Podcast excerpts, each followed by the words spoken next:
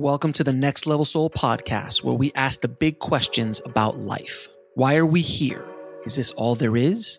What is my soul's mission? We attempt to answer those questions and more by bringing you raw and inspiring conversations with some of the most fascinating and thought provoking guests on the planet today. I am your host, Alex Ferrari.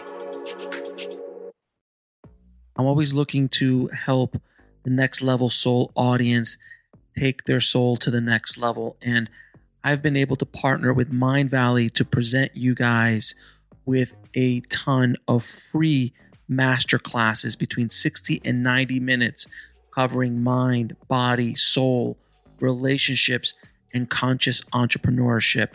Some of these master classes are taught by spiritual masters, relationship experts, best-selling authors, legends in the personal growth and spirituality space, and so much more. So, if you want to sign up for any of our free mind, body, and soul masterclasses, just head over to nextlevelsoul.com forward slash free. Now, I know many of you know that I've had multiple near death experiencers on the show, but today's NDE story is pretty remarkable. We have on the show Jose Hernandez, and his recounts of his near death experience are remarkable and a bit different than any other one that I've had the privilege to hear. So let's dive in. I'd like to welcome to the show Jose Hernandez. How you doing, Jose? I'm good. Thank you for having me on the show, Alex. Thank you so much for coming on the show, my friend. I I saw your story uh, of your near death experience, and we've had a handful of people who've had near death experiences uh, on the show before, and it's it, it is a popular topic. A lot of people like to to hear these stories and also just see the differences in between them and see the things that are alike and see the things that are different but they're very these stories are very moving and yours was extremely moving specifically and uh, i wanted to uh, to bring you on the show so uh, let's let's just jump in can you tell the audience a little bit about yourself and what happened that's got you to the place where you had your near death experience yeah yeah so i i grew up in the south bronx a very difficult neighborhood. And, uh, you know, being Latino and, and, and all that, uh, we have these, these visions of what a man should be or what he should look like. And uh, so I grew up in an environment where my father uh, was teaching us how to survive in his mind, right? Just so I could justify the behavior, right? Uh, drank a lot. Uh, his life was a little more complicated because he was his his his mother is indigenous, so uh, he was uh, kind of like wanted always to disguise that part of him. He thought it wasn't going to help him moving forward. So uh, you know he had that challenge, and then the language barrier coming in in in from from Puerto Rico to live in New York, and and the language is, is suddenly different and, and he didn't know it. So uh, there were a lot of challenges. So I grew up in that environment, uh, complex community, uh, trying to figure out how to get out of the hood, right? Like like all of us, right? Uh, I was a little lucky. I was taken into a, a program that was a college bound program, and I wound up going to school, uh, studied engineering, and uh, kind of got out of the hood, right? But uh, I was living in a world where we were taught to be very competitive. And that was what, what men do. You compete, you, you climb the ladder, you, you know. And then there was this thing of uh, acquisition of stuff and this philosophy that everything belongs to me. So it's my house, my car, my wife, my kids, everything's mine. And uh, so I was living that life. And uh, I thought that was what it was expected of me. You know, I thought I was I was good. I, am doing the right thing. I'm on the right track. And uh, we were getting ready to kind of get into this this this uh, deal that we were putting together in South Florida. And uh, I decided to go and uh, run electrical lines for a while till, till that came through. So that was supposed to happen in April. I went back to running electrical lines in October. And uh, what happened was a very simple thing. We were, uh, it was Wednesday night. You could imagine tomorrow's Thanksgiving. I'm looking forward to that four day weekend. You got Black Friday. We got a lot of stuff going on. And the issue I'm having is that we're running late. And it's it's dark. It's getting it's going to get dark soon. And we, but we got to finish. So I'm up on the bucket. And uh, what we decided to do to save time was this I have this bucket going up and down. You kind of manage from one point to the other. And uh, anyway, wasn't the brightest idea. So nothing exotic happened. I didn't get electrocuted or anything, but uh, the driver was looking up, making sure that he didn't fry me, and he kind of bumped into a tree. And I hit the side of the bucket and I broke all the ribs on my right side. So that this whole side just, uh, all my ribs broke. Go to hospital, of course. And uh, they tape you up, they give you this medication and they gave me medication that uh, because of the ribs and everything were broken, they wanted to give me something that had an anti-inflammatory component in it. So they gave me a painkiller that had ibuprofen. Now, I take the pill in the hospital. They send me home. I go home, and I'm finding it very difficult to breathe. And I'm like, man, you know, let me call up. So I call him up and I spoke with the uh, ER guy, and he says, "Ah, you're all taped up. You can't take a deep breath anyway, so you're okay. You know, it's it's it's just that." Uh, so I said, "All right," you know, and being science-minded myself, I said, "Well, they know what they're talking about, right?" So I continued to take this medication, and my breathing slowly started to get worse and worse and worse and worse. And ultimately, what happens is I get past the holidays past New Year's, and this was an interesting New Year's because it was that Y2K thing where they thought everything was going to collapse and everything mm-hmm. was going crazy. Mm-hmm, mm-hmm. And there was like a, a, vigil, right? Let's see what happens first when it hits midnight, all the way over there first. Yeah. And anyway, I got past all that, and uh, I just got to the point where I couldn't breathe at all. And uh, it was January 5th, and I had my wife and my son take me to the hospital. And I went in the ER, and I went into the, uh, you know, put me in a room. Uh, they decided they were going to keep me. So I said to my wife and son, ah, you guys go home. I'm going to be okay. There's nothing to worry about, right? Just a little whatever. Uh, anyway, they hooked up some IVs, and the nurse said to me, you know, Jose, if you need any help, push that little button that's by your bed and, and I'll, I'll, I'll come in and I'll check on you. Anyway, she leaves the room and I remember looking at the clock and it's like uh, 12 30, 1 o'clock in the morning now. And I'm saying, I'm not going to push that button. I'm a guy. I'm this tough guy, right? I'm not going to push the button no matter what. So don't worry about it. But the reason I'm saying that to myself is because I'm actually thinking of pushing that button because it's so hard to breathe. So I'm trying to kind of like make myself feel like everything's okay. I'm pretending everything's fine. I wait about 45 minutes and uh, I can't barely breathe. And I said, you know what? I think I better push this button.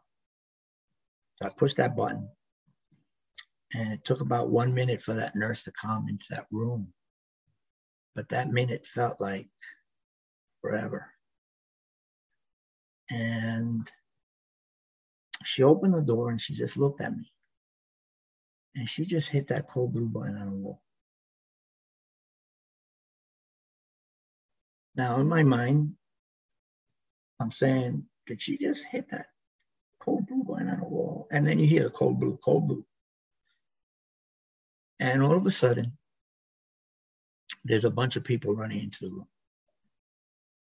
I can't breathe at all. So I can't get air out. I can't get air in. I'm going to explain to you what, what I felt. Right? So the first feeling that I had, if you can believe, was shame. We'll be right back after a word from our sponsor. And now back to the show. And I became, felt ashamed simply because when they moved into that room, they just stripped me down. They took the sheet off of me, and I was trying to hang on to it. And I was so ashamed that they stripped me down like that, and I was helpless and I couldn't stop it. And they take this piece of a board and they slip it under you and they put you on top of this board. And and anyway, there's all this stuff going on, but I'm kind of like in my own space. Right? Kind of like not understanding what they're doing. They're trying to, they got this thing on you and they're squeezing it, trying to force air into your lungs. And uh, while they're doing all that, I'm thinking, you know,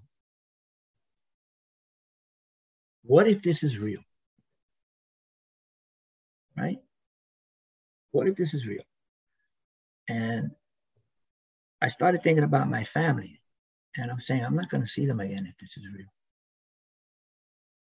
And I felt this knot in my chest, like emotional knot. And it was like I was dying, thinking that I would never see them again. And what was worse was that they wouldn't get a chance to see me. I wouldn't be able to say anything. Now I couldn't talk anyway because I couldn't breathe, but in your head, that's not relevant. You're like, right. If they get here, I'll, I'll be able to talk. I'll be able to say goodbye or whatever, right? But anyway, and I also realized that it was almost two o'clock in the morning, and there's no way they're going to be able to get here in time. So I, I started to free fall emotionally and crash. And I became incredibly fearful. Now, understanding that I grew up in the South Bronx and, and how I grew up, we were not allowed to show fear. We were not allowed to cry, right? So I am so scared here because I'm thinking, what if this is real? And then I just want somebody to hold my hand. That's what I want. Just hold my hand. I don't care who does it. And I I wanted to ask someone, but then my head got in the way, right? And I'm thinking, all right, my father had died five years before. And he's going to turn in his grave if he sees that I'm showing these people fear. Wow. And that was my thought, man. I was like, it went deep. show fear. It went deep. Dude, it went to the point where I just, my body actually stiffened and I said, that's it. Wow. I'm not going to show fear. And I, I still wanted somebody to hold my hand because I felt so alone. Now the room is full of people, but I felt so alone. And uh, then I start thinking, uh, I didn't believe in God. I was very science minded, very math minded, right? And uh, I had a conflict. My mother was Catholic. My father was indigenous. My mother said, go find God in church. My father said, look out the window. God is everywhere, right? And God would be creator. But anyway, so I kind of chose a path of science. So I was really struggling with that issue. And now I'm finding myself at this point where what if something happens here this is real? Where am I going to hang this hat I got? I don't believe in life after death. I don't believe in anything. What's going to happen to me? That fear that I felt at that moment was incredibly compelling. And I started asking myself, well, what if God is real? What if God is real? Mm-hmm. And if God is real, maybe he could get me out of this mess. Because you right? you always find God when when the fit hits the shan. Exactly. Never when things are going well. Jesus doesn't no. show up when you're living you're living the life. exactly, exactly. So I'm, I'm, check this out. So I'm like, God, if you're real, I promise I'm going to change. I'm going to be a better person. I'm going to be a good man. I'm going to be whatever, right? Mm-hmm. So I was almost like bargaining. Of course. And then I waited. I said, all right, let's see if there's an intervention. Meantime, these guys are really struggling to keep me going. I can't breathe at all. Uh, the my heart becomes very regular. So imagine they're pumping with all these drugs to get me to breathe, and my heart is racing. And uh, what happens is that it reaches a moment where my heart just felt like a horse was galloping. Like, I was going crazy. Mm-hmm. And then the next thing I know is you feel your heart stop. And then to kind of like validate that that just happened, you hear the thing that was going beep, beep, beep, beep, beep, beep, beep, beep, beep, beep. just go beep. And the thing is that I was totally conscious and aware, and I'm saying that just didn't happen. And my response was, I became angry at God. And I said, I knew you weren't real. What was I doing? I was just fooling myself. And then I looked at the door, the doorway, which was right in front of me. And it, it was just so bright, man. And there was a shadow there. And in my mind, I'm thinking, like an engineer, I'm going to get turned off like a light switch and I'm going to turn to nothing. I'm just blackness. And then I started to, to, you know, that macho Latino stuff came back, right? And I'm, I'm like, I'm not quitting. I'm not giving up. There's no shame in this, right? All the things I was taught. I can't quit. I can't stop. If I fall down, I got to get up. And that just was right there. And I told myself, I'm not quitting. I'm not giving up. But there's nothing I could do to change this outcome. So, Alex, I just said to myself, you know what? It's okay to die. And I started thinking how difficult my life had been. And I said, it was a hard life. I did the best I could, right? And it's it's okay for me to kind of lay up, close my eyes. The minute that thought goes through my mind, that shadow enters the room and it reaches out. So to me, it's perfectly clear. While that's happening, I hear the IV drips and it sounds like water splashing on a tin roof, you know, when you're in the island and you're like. So like rain hitting a tin roof. And then I looked at the wall and the wallpaper, I could see the grain in it. Now, I was curious about that, incredibly enough, despite everything that was happening kind of like, wow, what, what is this? Then my focus was on the shadow. And as the shadow moved in, she kind of reached out. It felt like a feminine energy to me. She kind of reached out and she touched me. And the minute she touched me, I became like galvanized. I was like, oh man, I felt so well. I felt so unsick. I felt so, you know, better than ever. No pain. And I felt this breeze and the sense of peace and love and calm. And I'm, I got this wind blowing. In my head, I'm thinking, ah, I got this long hair, it's blowing in the wind, and um, you know, you get crazy visions. So I feel like I'm being lifted. Lifted.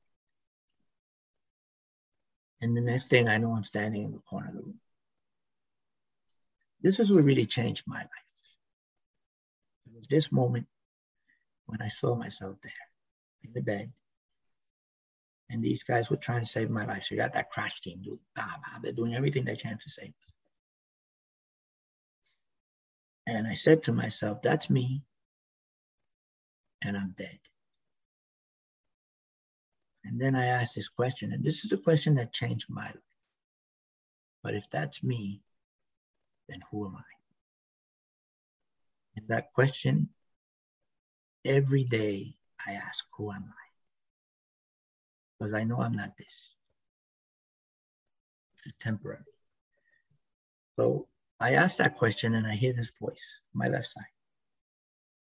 She says to me, visualize yourself as a car, except that that car has 5 million miles on it. Now you got to say goodbye to your body. And I'm thinking, wow, I just said goodbye to life. I gotta say goodbye to my body. We'll be right back after a word from our sponsor. And now back to the show. And Alex, I think something magical happened. I looked at my body, and for the first time in my life, I had so much gratitude and love for that vessel. And the thought was that body sacrificed itself for me. It gave everything it had for me, and it just didn't have anything left. Oh. And then I started having these memories. And I call them benign memories because they weren't like, you know, we think about these dramatic moments in our life, and that's what we're going to remember. That's not what I remember at all. I remembered holding my little brother's hand, little kiss, taking a breath of air, the sunrise, the wind, the birds singing. I remember looking in my kids' eyes when they were little, how they looked at me with so much love, and that, how they depend on you so much, right?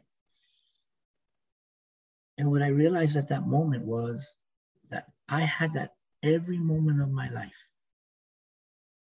And I never,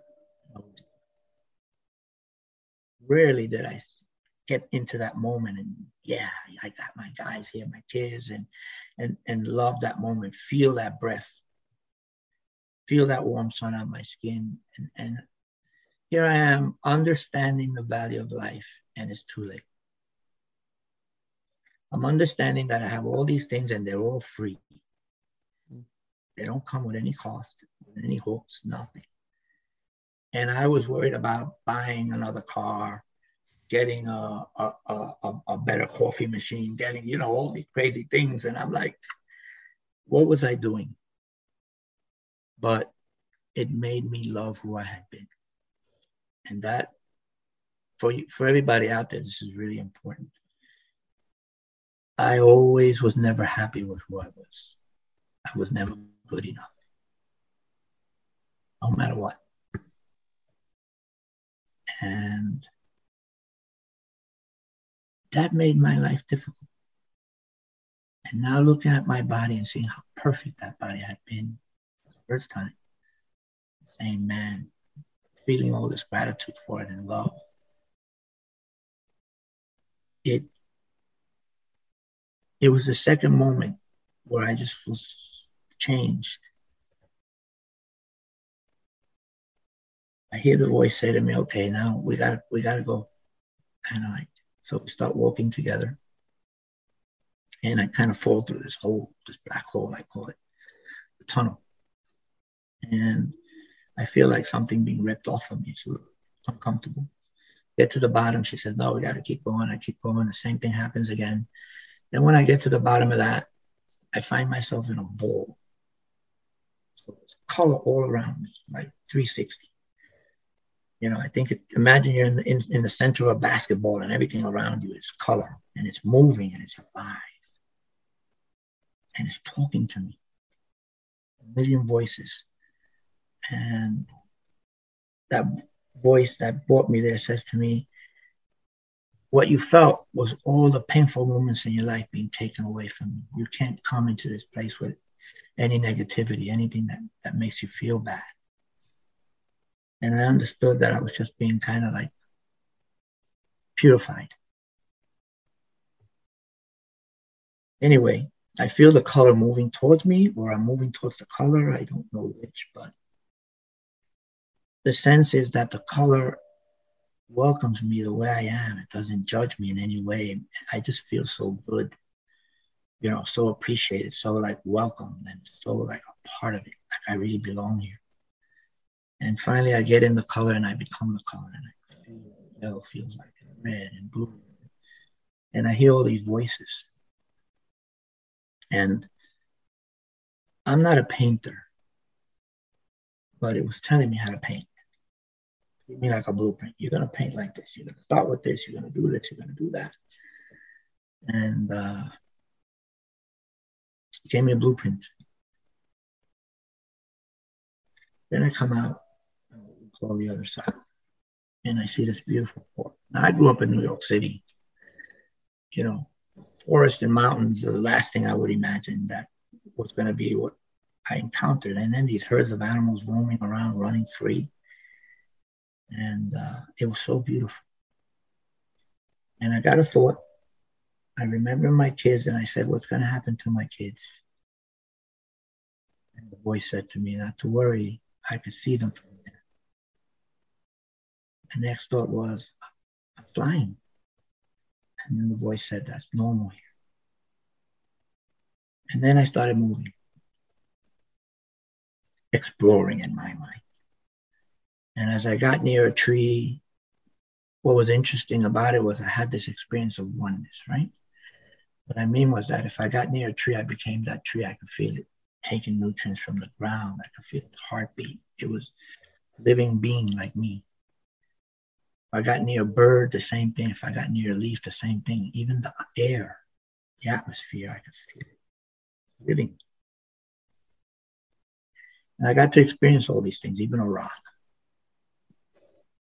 And it taught me that everything was one. Everything was interconnected. What I think doesn't have life is just it's full of the same life I am. It's made out of the same things. And as I'm kind of like integrating that, I see these mountains in front of me and I see the snow cap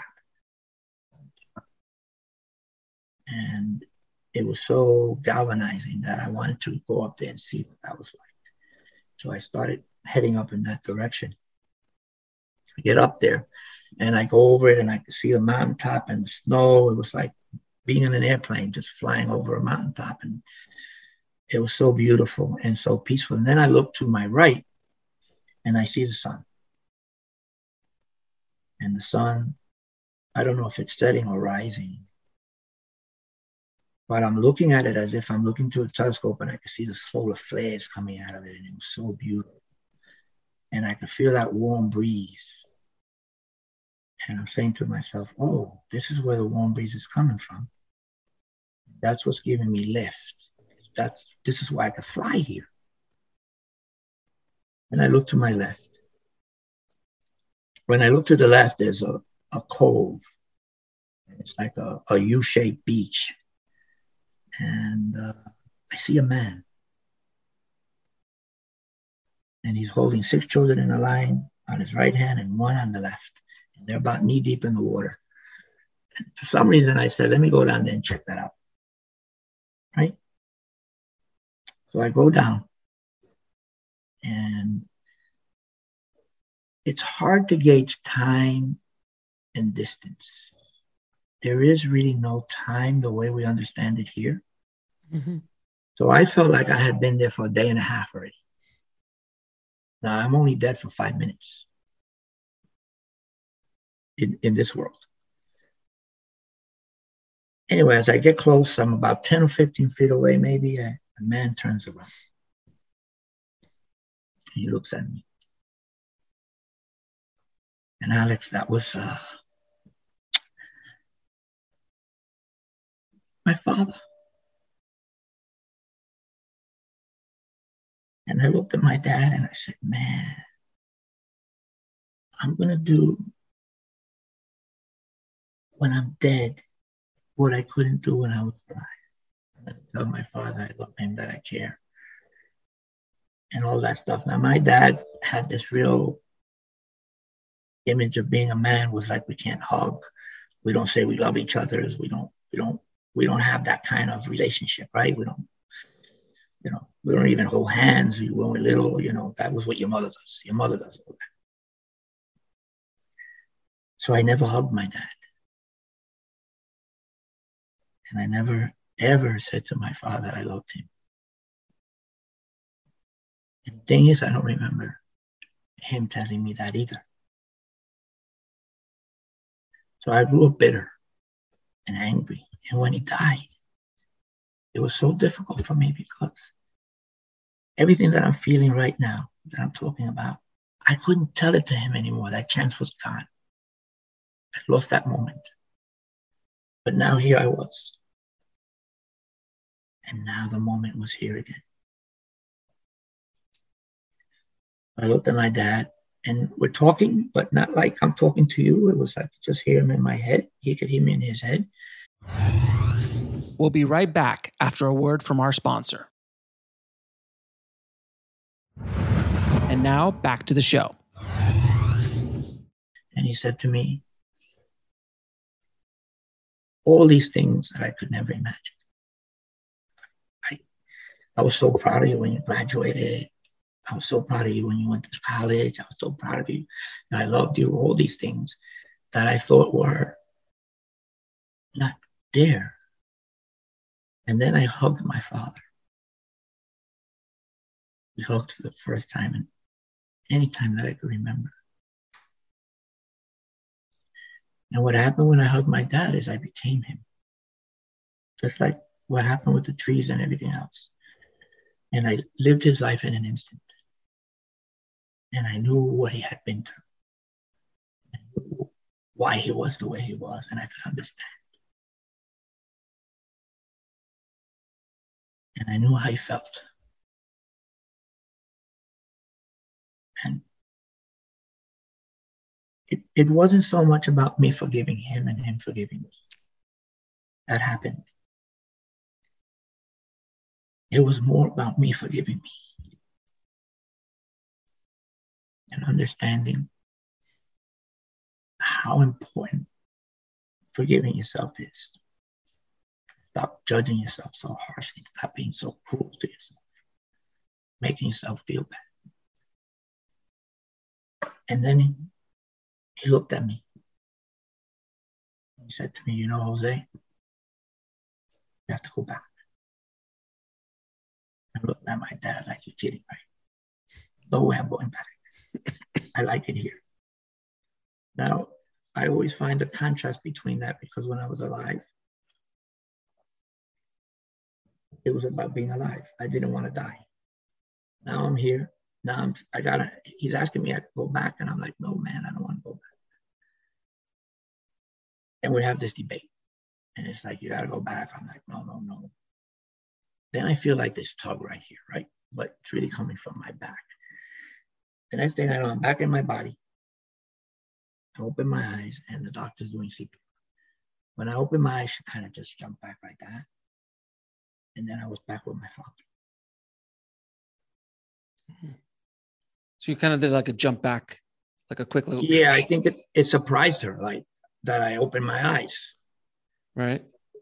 And when I'm back, back with my dad, he's kind of like, no, man, you got to go back. You don't understand. And I said, I do understand. I, I don't want to go back. Anyway, my father was always making deals, right?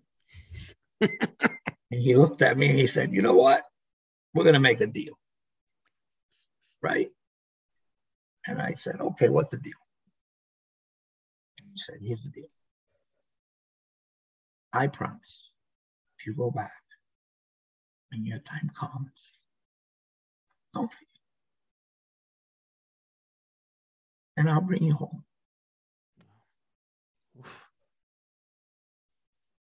Sorry. To... Anyway, for some reason, I thought that was such a good deal. Right? I'm like, man, that's a great deal how could I not take this? I said, okay, that sounds like a good deal. And I was like, felt that tug again, pull back in my body. And then two things happened right away. My first thought was, am I such a bad person that heaven just kicked me out? Right? Wow. That was my first thought. And then I felt this isolation because I felt like I was inside this body again. And I felt like I was separate from everything. When I was over there, I was part of everything. Now I just feel a separation. I'm back on this body. Everything's not connected to me anymore. And I crashed. And I was wondering, why did I take this deal? What, what, what did I just do? Right. And uh, started another journey. You know, it put me on the journey of was this real? Did I actually see my father? And that was complicated because when I got better and I was able to speak, now I was in the hospital for three months. six months, I was tubed, intubated. Three for, for six weeks, I mean. And uh, when they finally got it out and I could finally speak, I got my cardiologist in the room and I said to the guy, just a simple thing, man. People believe this side. All I said was, I think I went somewhere. And the guy just looked at me and said, No way. You had your brain is still alive for two minutes after your heart stops. You had DMT. You had all these drugs were giving you. It was a, literally a hallucination. Mm-hmm. And I was like, man, if he's right, what? You know, what? Because everything I believed was destroyed when I died. So everything I believed in science and all that, that wasn't the answer. You know, there was something more. There was creator, there was God, there was something there. That was it. Now he's kind of making me question that again. And uh, whilst I was in that situation, in that critical care unit for all that time, every time they hit a code blue, because my prognosis was you're not going to make it out of here alive. So take care of your stuff, take care of your affairs. I was worried that I was going to have that would be me against them. And so what I did was I went back to that bowl inside all those colors where I felt completely unjudged and so welcomed and so like belong here. And I found peace there. And that was my go-to, my escape. Code blue, I'm in that bowl with all those colors. Anyway, I finally leave the hospital. And because of what the doctor said, I think I'm mentally ill. Now I'm also addicted to multiple medications. And the thing is, you leave the hospital, they give you all these meds, but they never tell you you're addicted to anything. So I'm not thinking I'm addicted. I'm just experiencing these withdrawal and whatever, you know, like. So I, I had to take these, this medication to keep my heart rate down, and it would, you know, it would. I would get these anxiety attacks and take the pill, and it would take my anxiety away and reduce my heart rate. But then instead of taking it every four hours, it was every three, then every two, and then you know, it was like I would take it and an hour later, I'm already experiencing all this anxiety. My body's saying, give me more. Anyway, it took me a long time to get off of it, three years. So I went to get mental help. And uh, I had to decide whether that experience was real or not, Alex. And that's not easy. Mm. Not easy because a lot of people in this world were telling me, no, you're messed up. So even my family was telling me, man, you're so different. I never talked about God. I never talked about creator. Now I'm talking about all that stuff. And they're like, man, something happened to you. You're messed up. Right? Even my kids sometimes to this day will say, where's the old Joe? And I'm like, man, I'm thinking I'm a better version. I'm more spiritual. Like, you know, I'm open to a lot of things. But uh, that turned out to be a very difficult part of my life. So I, I finally went to several mental health professionals. First thing that happened, they were able to get me off the drugs.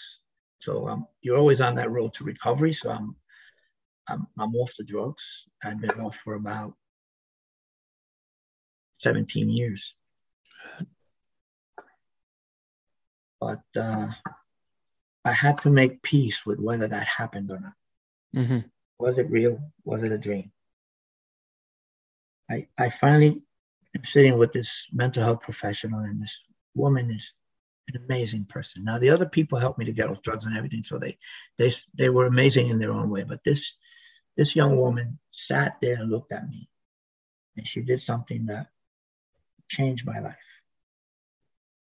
She sat next to me. She took my hand, and I tell you, the minute she took my hand I was in that hospital bed, dying, scared, praying that someone would take my hand or that I would reach out. We'll be right back after a word from our sponsor. And now back to the show. And what I thought was being courageous and being tough. I realized at that moment that I was a coward and I was so afraid to just something so simple, ask someone to help me. That it's okay to ask someone to help you. It's okay to ask for help sometimes. Anyway, she took my hand and I was back in that hospital bed. And for the first time in my life, I told someone that I had gone somewhere and that that was my experience. What I just said to you guys, right? Mm-hmm. Now imagine you're living with your family and you can't talk to them about it. So you never told your family about the story, like the, the full story at that no. point? No. Oh wow. No, and and you, they already think something's wrong with you, and you're not sure yourself. And I'm saying if I tell them this, they're gonna commit me. right. Right. They're gonna lock me up and say that you know. It's a and it's very common for people that have this type of experience to not speak about it. And I don't know if that's something that happens physically in your brain or something. So people that get PTSD that are exposed to a lot of trauma want to talk about it, but something shuts it down. So I think I might have been experiencing that. But anyway, she liberated me, man. And then she said to me, one foot here, she explained to me why. That if you're over there all the time, they're going to medicate you. And you're going to lose that experience. And if you're here all the time, you're going to lose the experience because you're going to lose, you just forget, you know, make make pretend it wasn't real. So on that day, I decided that this was real, that I had that experience, and there was nothing wrong with it. There was nothing to be ashamed of. That it was a good thing, and it changed my life in a good way it made me think about other people very differently. It made me think about my family very differently. It made me think about what's relevant, what matters. You know, uh, made me think about what I own and don't own, and why it's important to share. You know, because it's not mine. You know, so everything that I have here in my mind, is a loan from God or the Creator and something that we could use while we're here. But it's not something that we ever could claim and, and take with us. So uh, I learned to look at the simple things, appreciate that sunrise, sound of the rain, wind, the sun, uh, the voice of people I love, the sound, the way they look. I try to visualize them and hold that image forever so I could take it with me. And then that's the only thing we could take. The memories that we make here, the good ones, because the bad ones get taken away from us, are what move with us to the other side. Hmm. So that's what we need to do while we're here. Make good memories something that I know I could take with me because I take it in here. It's the only thing that you can take with you. Yes. And understanding that, imagine that when we're made, we have a tank, and that tank is filled with love. And God or the Creator, whatever you believe, says, leave that here. That's for you to leave here. And that's my goal to leave that here. Because I don't want to go back with a half tank full. Mm. I want to go back empty. I want to leave with all that love and whatever I have here. And I think that's what we all are meant to do. You know. Well, let me let me ask you, uh, Jose. You know, there's there's so many parts of your story that, as you were saying, it touched me um, in deep ways. The appreciation for your body. Uh, so many of us beat ourselves up over how we look or how we don't look or um, you know all these kind of just the, the, the negative monkey brain in, in, our head that that voice that's always beating us up and and and, and just just making it difficult for us as a general statement to walk Yeah, through this yeah. earth. That was very powerful to me. I think that there's so much um, fear in living. Uh, it's everybody, and uh, you know, many people, most people, I would say, are afraid of truly living who they are, being who they are, living their true selves. What advice do you have for people who are afraid to follow that dream, to follow that purpose that they're here to do? Because so many people get that nine to five to make a living, but they're not living. They're just literally dying little by little. And uh, it seems to me that you, from from what I read about your story, you've embraced the living part of actually living and not afraid of doing new things and going after what you believe is your purpose here in life. So, what advice do you have for people in regards to that? Yeah, I mean that's a good question. I mean, and, and the advice is is really going to be relatively simple, but I think we just have to understand that when I was dying, I was regretting a lot of things. Right? A lot of what I regretted was what I didn't do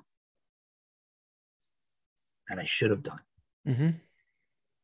Maybe tell someone, I forgive you. You know, so there's people out there that are struggling sometimes with, with siblings like I did. And we were arguing about some crazy, ridiculous thing and we hadn't talked for a couple of years. And here you are in a bed, you're dying, and saying, man, hmm. she's gonna think that I that I hate her or something. I don't. So I think one of the first things you do is, is you need to kind of really think about what's important in your life. So what matters? Is it my kids? Is it my job? Is it what? And pay attention to it. And the way you start to pay attention to that is to start paying attention to yourself because we're afraid to love because we worry about being hurt, but we're also afraid of being loved. Often we don't know how to respond to being loved. So the way I grew up, it was to be very stiff, very hard, very like, I don't reciprocate because this is the way a man's supposed to be. So a lot of it is what we teach. And we got to get past that. So, you know, I, I, what I like to do sometimes is just look at myself in the mirror. Because I know when I used to look at myself in the mirror before I died, I was so ugly. Mm-hmm.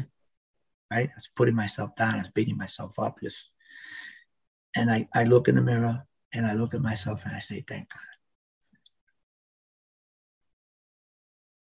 Because this body is going to let me go to the store. It's going to let me go do this with that person. It's going to let me, Right. you know, listen to this music. It's going to, it's going to be that conduit for everything that I'm going to love and, and, and appreciate.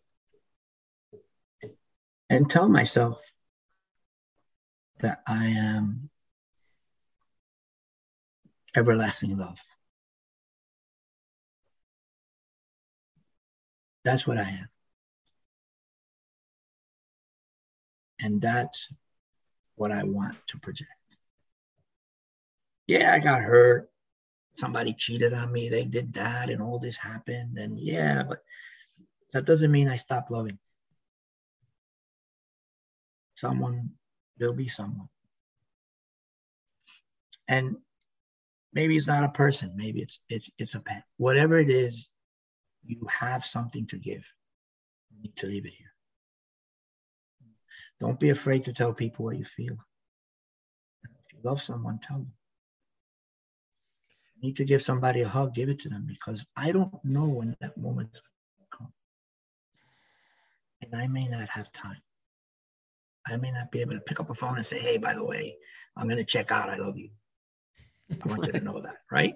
Right. So make sure that you're always aware of those things and you're always checking them off. And you know, if you if you think of somebody that you haven't thought of in a while, man, give them a call. Hey, how are you? Just thought about you.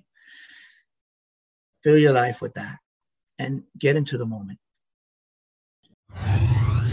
We'll be right back after a word from our sponsor. And now back to the show. You know, we we there's a lot of yoga, there's a lot of breath work, there's all this stuff going on, right? I don't think people really understand what it's like not to be able to take a breath. We take that soul for granted. And when I couldn't breathe, it just changed that. It made me appreciate that simple. We do it 20 times a minute. We don't think about it. Right. And then when I couldn't do it, it made me appreciate who we are so much. My body, that it just, wow, look at that. It just did that.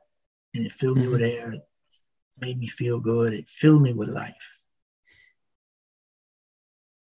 And I think we need to get more into that moment. I think we need to get into a space where we sit with ourselves and we're real. You know, I like this kind of music. Listen to it. Uh, you want an ice cream? Eat it. You know, L- Let me you don't you. abuse anything, right? Of course. Don't deny yourself. You know, So when you travel, if you're lucky enough to travel to Italy, don't worry about the carbs. exactly. If you're going to go to Italy and you're worried about it, you're going to put yourself in a box. right. Right. Yes. And a lot of the richness. Now, remember what you're going to take back with you. It might be the memory of when you bite into that. Oh, oh God, I get chills. that- I get just chills thinking about it. and all those flavors and the aromas that come from it. And you're like, oh, man. Just sitting, sitting at a cafe right in front of the Colosseum in Rome, and you have a nice fresh uh, pizza, a slice of pizza from from a local Oh, cafe. Can you Yeah. imagine? And then there's there's people going, but the carbs, Okay. Okay. It's- the cars. Right? But so that's the thing. So it's about enjoying every moment and being in the moment, Exactly. and not living in the past or in the or in the future. No, as much we as- spend our lives there. Right. We don't spend our lives in the moment. We spend our lives thinking about things that we have no control over in our in our memories and thinking about the future, which is basically our imagination. Right. And we never live here where we're actually because this is the only thing that's pro- the only thing we have is right now. This moment that I'm talking to you is the only thing I have exactly. right now. I don't have 10 minutes from now. I don't know. Exactly. And this moment is eternal. Right. This is all we ever have. This moment right now. Right. And Exactly. we move, whether you think we move forward, you know, we think time is an hour that moves forward. And when we go back in time, it moves back. But however you want to see that, all we have is this one moment from the instant we're born to the moment we move. We're only in this space. So let me ask you, so many of us walk around walk around the earth lost, trying to figure out why we're here and and the connection of what the purpose is for our life. So many of us think we have no purpose here and I am a true believer of that. Everybody is here for a reason. You have a mission in this life. Some big missions, quote unquote, some small missions, quote unquote, but you have a mission and you have to f- connect to that mission. And then when you do connect to that mission, that purpose, life becomes easier. Things become more, um, more enjoyable. Blocks or doorways that were locked before swing wide open when you're on purpose in your life. Um, do you have any suggestions, anything from your experience that can help guide us in how to find that purpose in our lives? Yeah, I mean, the first thing I I have a practice, and what I teach people is really to understand their value, that they're relevant, that they're important, that they are someone, and they have a story. They have their story, Right. right? We all have a story. And our purpose is not to live in tomorrow and not to live in the past. Can't change the past. And I don't know what tomorrow looks like. I could think maybe what it looks like, right? I could imagine it, but you know, I could say in an hour I'm going to be here. You're going to do something in two hours. I got to go do this in two hours, but that's what we think we're going to be doing. Mm-hmm. What we're going to be doing, what we know for sure is that we're right in this moment. And that's what I want you to really focus on feeling what you feel. You know, go outside one day and feel the warm sun on your skin. Feel the cold when it's cold out. Let your body talk to you and listen to you. You know, take your shoes off and feel the grass, the soil, Mother Earth. You know, look at the moon at night and just feel that power. And let yourself go in the moment.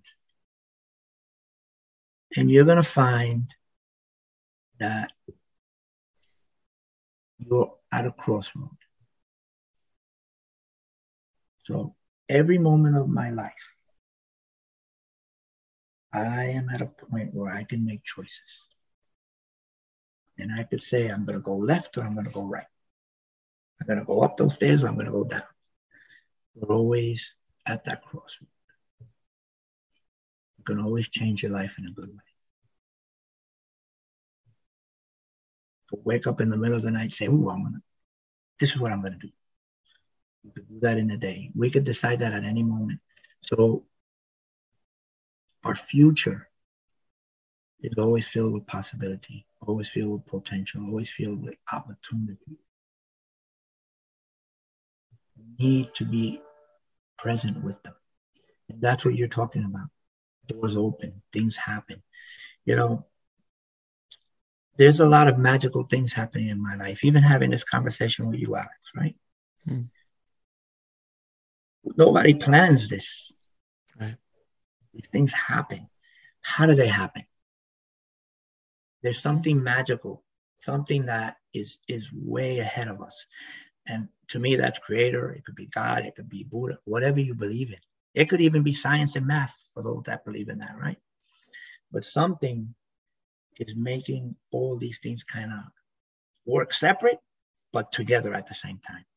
And then we reach out and we're doing this show. And I'll go out and I might be helping somebody get on a bus that's struggling a little bit walking. Did I plan it? No. But that that's just being in that moment, and that's what life is about. You know, forget about, yes, I want to be okay. I don't want to worry about my bills. I don't want to worry about those things. Those are normal. But you can't live there 24 7. When you get out of work, you're out of work. Be with the people you're with. Be with your family if you're home. Don't be like part of you is at work. Oh God, I got to do this tomorrow. I, I, I, oh my God, how am I going to get that done? Or, you know what? Leave that for tomorrow because tomorrow will come. That's one thing I guarantee you. No matter what we do, moments ahead of us will always come. They'll get there.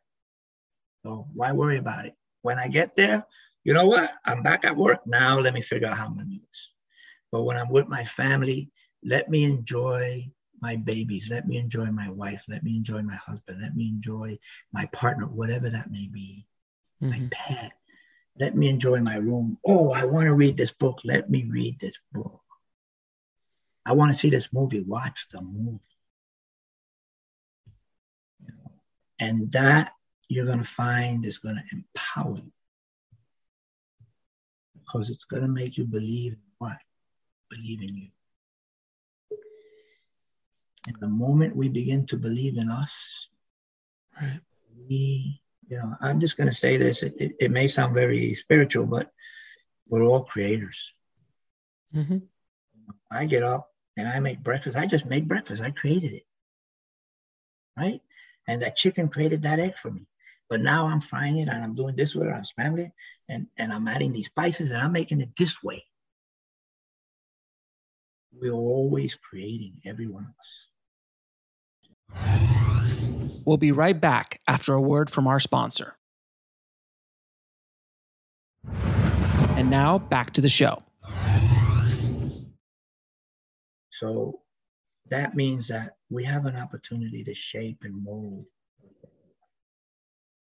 But not by thinking, oh, I'm gonna in 10 years. Yeah. Thinking little steps right now. My expectation is I could be here somewhere else in a few years, but I'm not gonna worry about that. That'll take care of itself.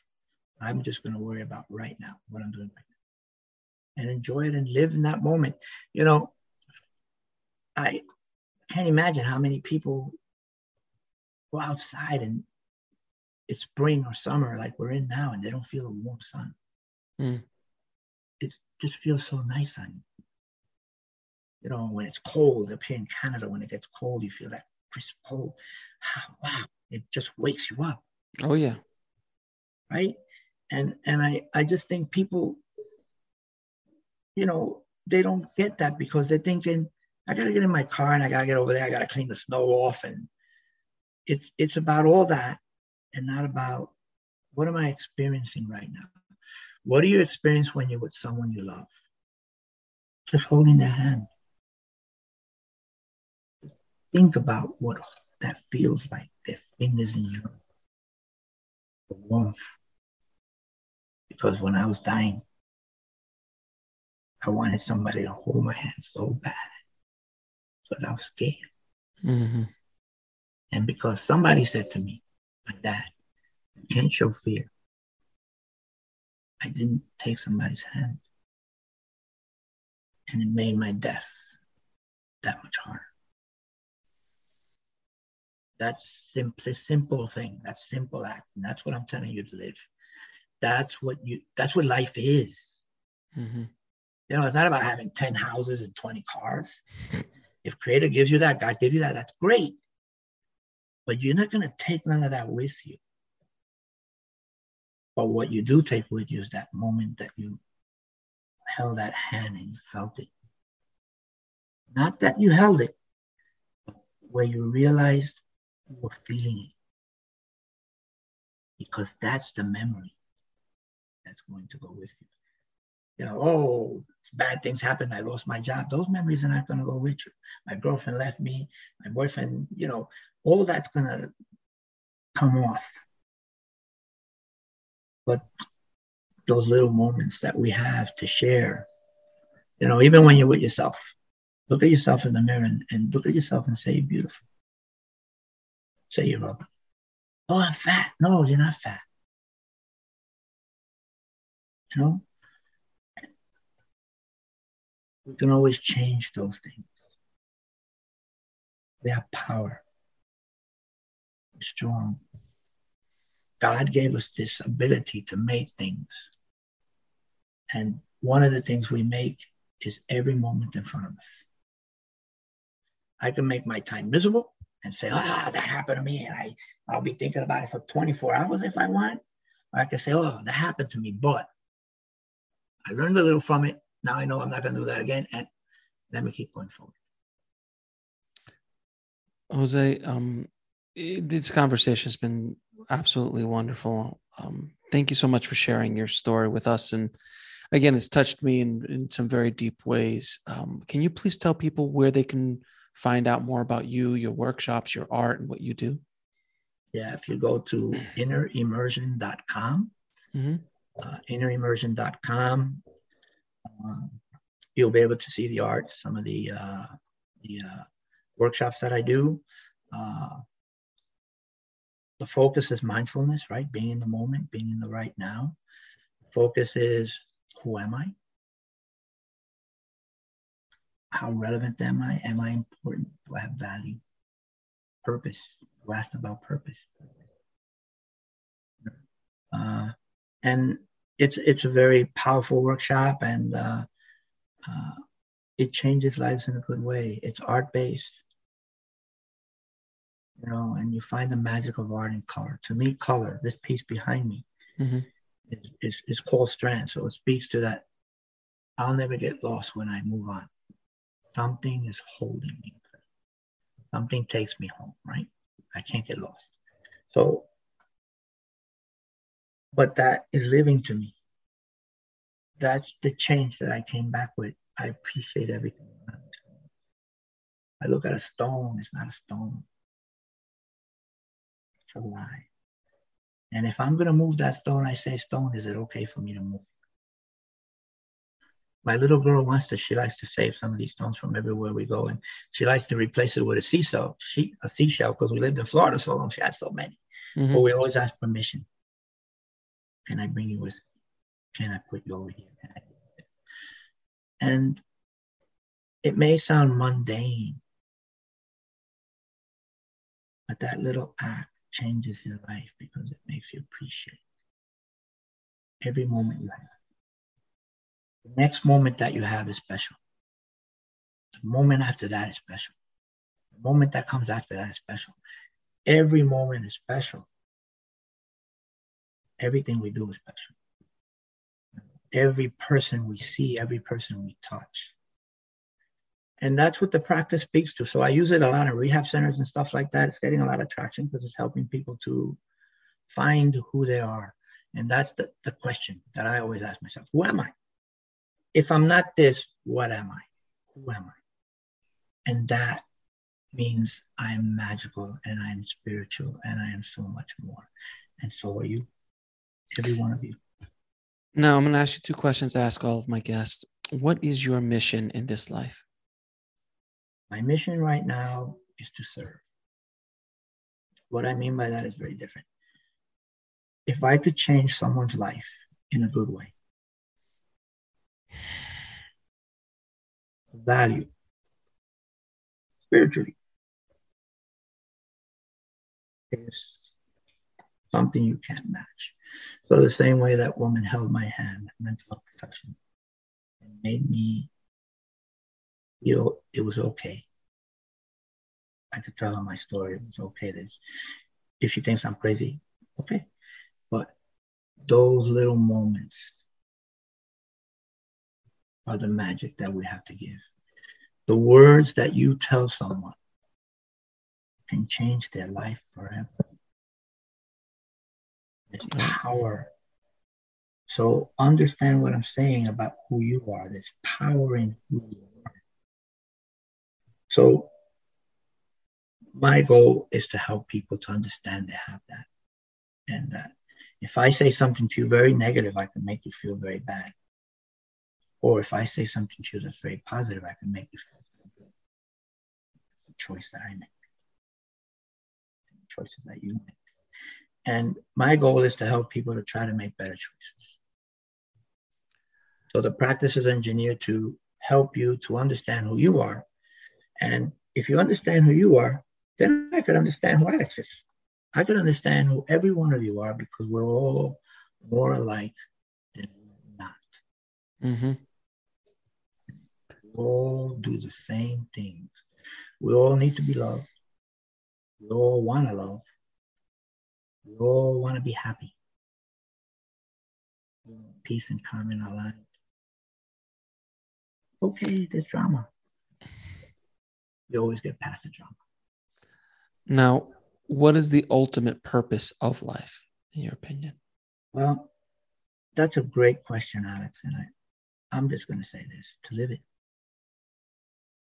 This is a chance where I get to touch and feel. And I could touch things in a good way or I could touch things bad. when I was in the other side, on the other side, everything I touched, I became that. So I really couldn't touch it the way I touch it here. And my sense is on the other side, we're one with everything. And I feel like that. I was part of everything. When I came back in my body, I felt this isolation. Now I feel like I'm in here and everything is outside of me. But that's the special magical moment being in here touch, to feel, to see, to love. I mean, look at the magic that your body does. Hmm. Every second of every day. Yeah, every second. You know, and then appreciate. And what I mean by that, you know what? I appreciate my car. We'll be right back after a word from our sponsor. And now back to the show. It takes me everywhere I want to go. It doesn't complain. I just got to give it a little gas, give it a little maintenance. And that's where we need to be. We need to appreciate, we need to love one another. You know, the world right now to me is kind of like pulling in a lot of different directions. Right. And it's all fear. We're afraid of what? Of losing something that we don't own. I don't mm-hmm. own land. I don't own a house. I don't own the car. I don't own this clothes. I don't own anything. I only own my life. That goes back to your question. I own this life. This is what matters. And then what feeds this life are the memories that I make. That's what I store. That's what I take. It's beautiful, my friend. I, I, Jose, thank you so much for for coming on the show and sharing your story with with me and and with everybody listening. I hope it does help people um, have a better understanding of why we're here and what they can do to make their journey through this life a little bit easier, a little bit more peaceful, a little bit happier, and to realize what truly is important in this life and and not to worry. As they say don't sweat the small stuff. Yeah and, and you know what alex? I, I want to thank you for doing what you're doing. Oh thank you. I appreciate that. It's important that uh you know there's a lot of like negativity mm. and it's it's nice to see someone that's thinking about good things. Trying my friend. and, and showing the world that you know what? There are a lot of good things out there. There are a lot of good things people. There are a lot of beautiful things.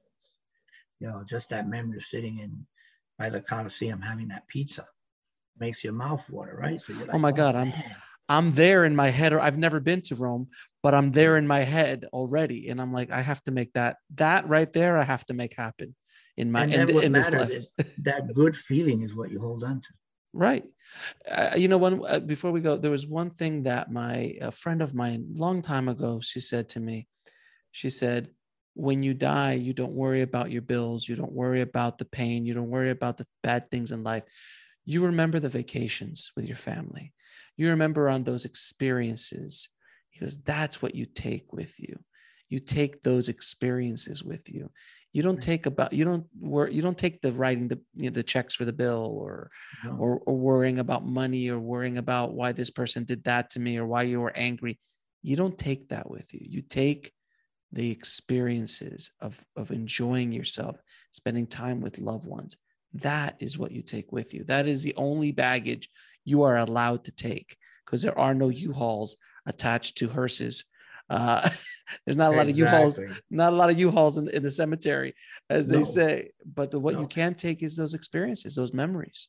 So you tell everybody, take a lot of those bags with you, man. Take as many of those bags as you could take. Fill them up. Take a hundred because you keep those memories. Yes. They Yours. move on with you. And it ties you to the people you love here. You don't ever disconnect from them. Right. That's very true. That, it's that connection that we don't we don't lose that. We don't want to lose that connection with what we love here, you know. And we love so many things. We love That's a cat. True. We could love a dog. We could love a right a house. We love so many things. Our car. They become more than a thing. Right, right. It's what they mean to you. It's what they yeah, mean to so you. Those. That's what we're talking about here thank you, my friend, again for for your time. I appreciate you, and thank you for the work that you're doing in the world. It's much needed. I appreciate your time. Thank you, Alex, for the opportunity, and uh, I send many blessings out to everybody out there. If you need to reach out, go to that website. Alex, thank you for this opportunity. I appreciate it. I want to thank Jose so much for coming on the show and sharing his story with us. If you want to get links to anything we spoke about in this episode, including how to reach out to Jose, head over to the show notes at nextlevelsoul.com forward slash 076. And if you've only been listening to this over podcast and you want to watch these amazing conversations, please subscribe to our YouTube channel at nextlevelsoul.com forward slash YouTube. Thank you so much for listening. And remember, trust the journey. It is here to teach you. I'll talk to you soon.